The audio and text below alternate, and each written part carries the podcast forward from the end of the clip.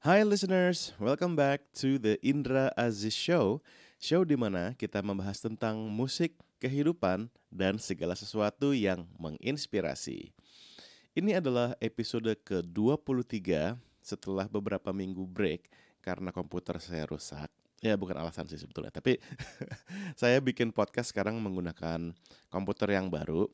Semoga bisa terus lebih produktif membuat podcast untuk teman-teman listener semua. Hari ini kita akan ngomongin tentang masalah hutang. Sesuatu topik yang bikin saya merinding dan kadang-kadang menakutkan juga ya.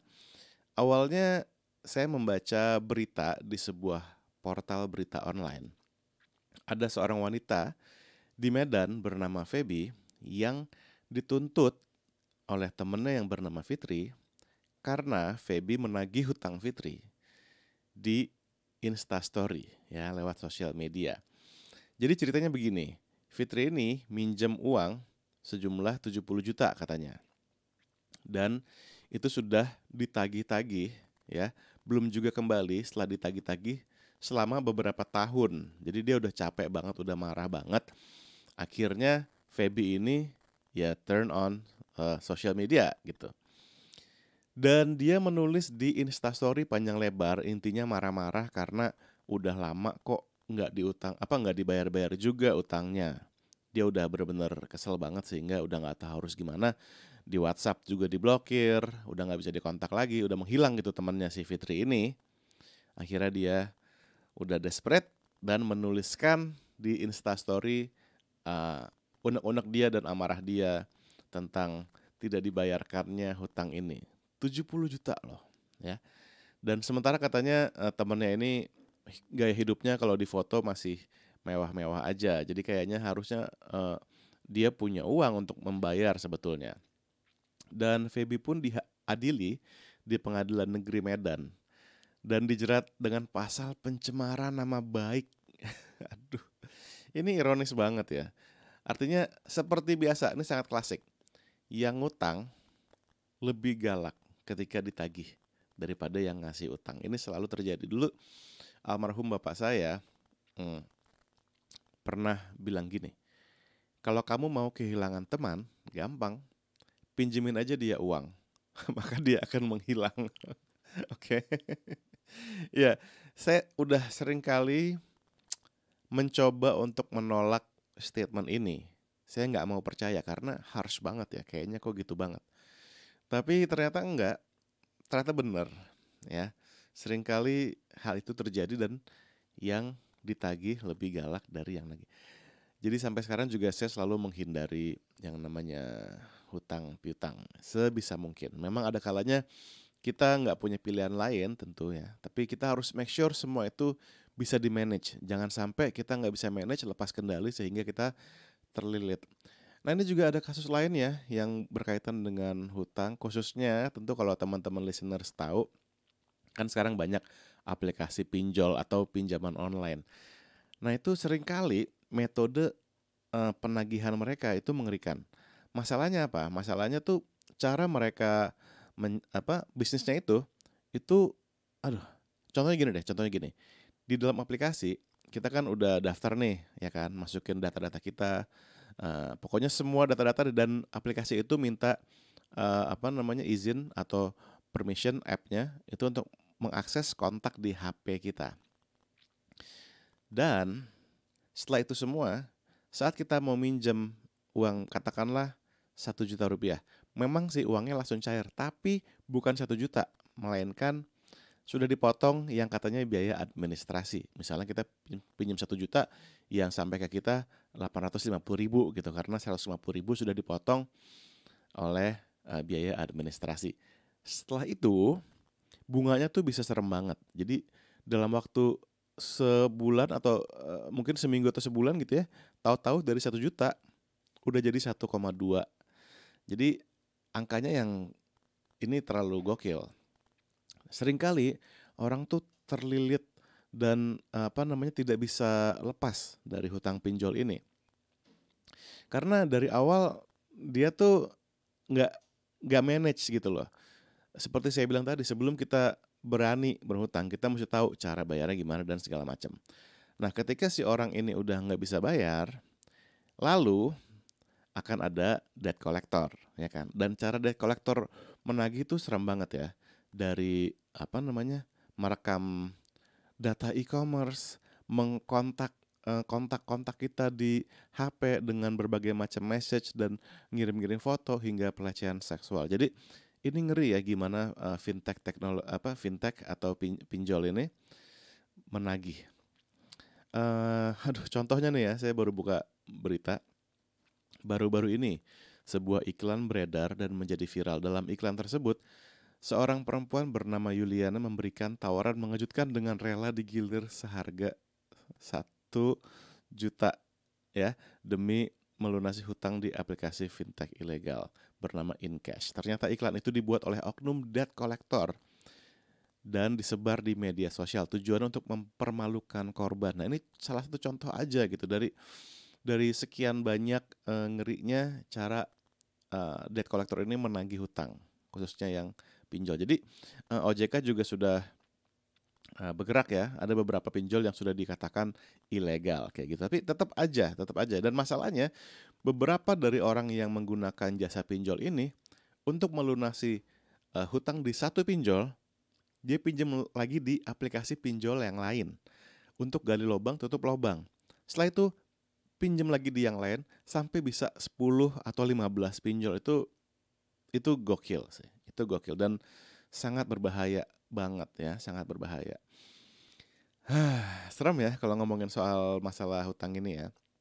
Jadi dari yang saya pelajari ada beberapa hutang yang baik, ada yang buruk.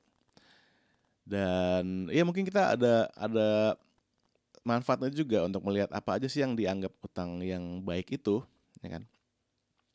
Yang pasti ada kalanya kita uh, tadi ya terpaksa berhutang. Tapi kita mesti make sure sebelum kita berhutang, kita harus tahu ini bakal kita bisa manage.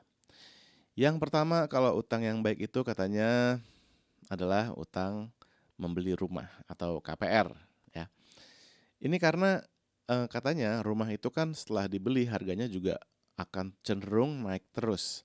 Jadi kalau kita beli rumah yang harganya kan tentu mahal banget ya, bisa sampai ratusan juta atau mm-an gitu. Dan kita bisa mencicil KPR itu tuh selama 10 hingga 20 tahun ya. Tetapi uh, cicilan itu atau hutang itu tidak membuat kita rugi karena nilai rumahnya sendiri cenderung akan naik terus gitu. Dan ya worth it lah karena kan ya kita membeli a piece of land dan juga uh, housing gitu untuk kita karena itu kebutuhan pokok juga, oke? Okay? Yang berikutnya yang dimaksud dengan utang baik ini adalah pinjaman pendidikan ya. Ini penting karena uh, tentunya kalau misalnya kita menggunakan hutang itu untuk pendidikan itu kita bisa dianggap investasi karena dengan menambah ilmu dan keterampilan kita kita tentu bisa meningkatkan penghasilan juga dan itu pasti akan bisa memanage hutang pendidikan tadi. Jadi itu dianggap hutang yang baik. Dan hutang yang baik berikutnya adalah pinjaman usaha ya. Tapi ini mungkin dengan catatan ya, dengan catatan kita udah siap dengan segala risikonya dan kita sudah udah tahu lah kita sebelum sebelum kita actually pinjam modal kita udah udah mencicipi dulu bisnis itu dan sudah bisa menjalani ya. Jadi jangan sampai kita main pinjam-pinjam aja dengan menghayal, tahu-tahu kita nggak nggak bisa uh, manage bisnisnya dan akhirnya kita tertinggal dengan hutang yang melilit. Oke. Okay? Nah kalau yang katanya hutang yang buruk ya tentunya hutang untuk hal-hal yang nggak penting ya. Nah, um, kadang-kadang kita main gesek-gesek aja kartu kredit, tahu-tahu itu udah udah apa utangnya membesar membesar membesar karena kita pas kita pakai kartu kredit kita bayarnya nggak full saat uh, di waktu yang ditentukan. Akhirnya kan bunganya akan terus menggulung ya kan. Sehingga tahu-tahu jadi besar banget. Nah, ini udah sering terjadi pada banyak orang juga ya utang kartu kredit.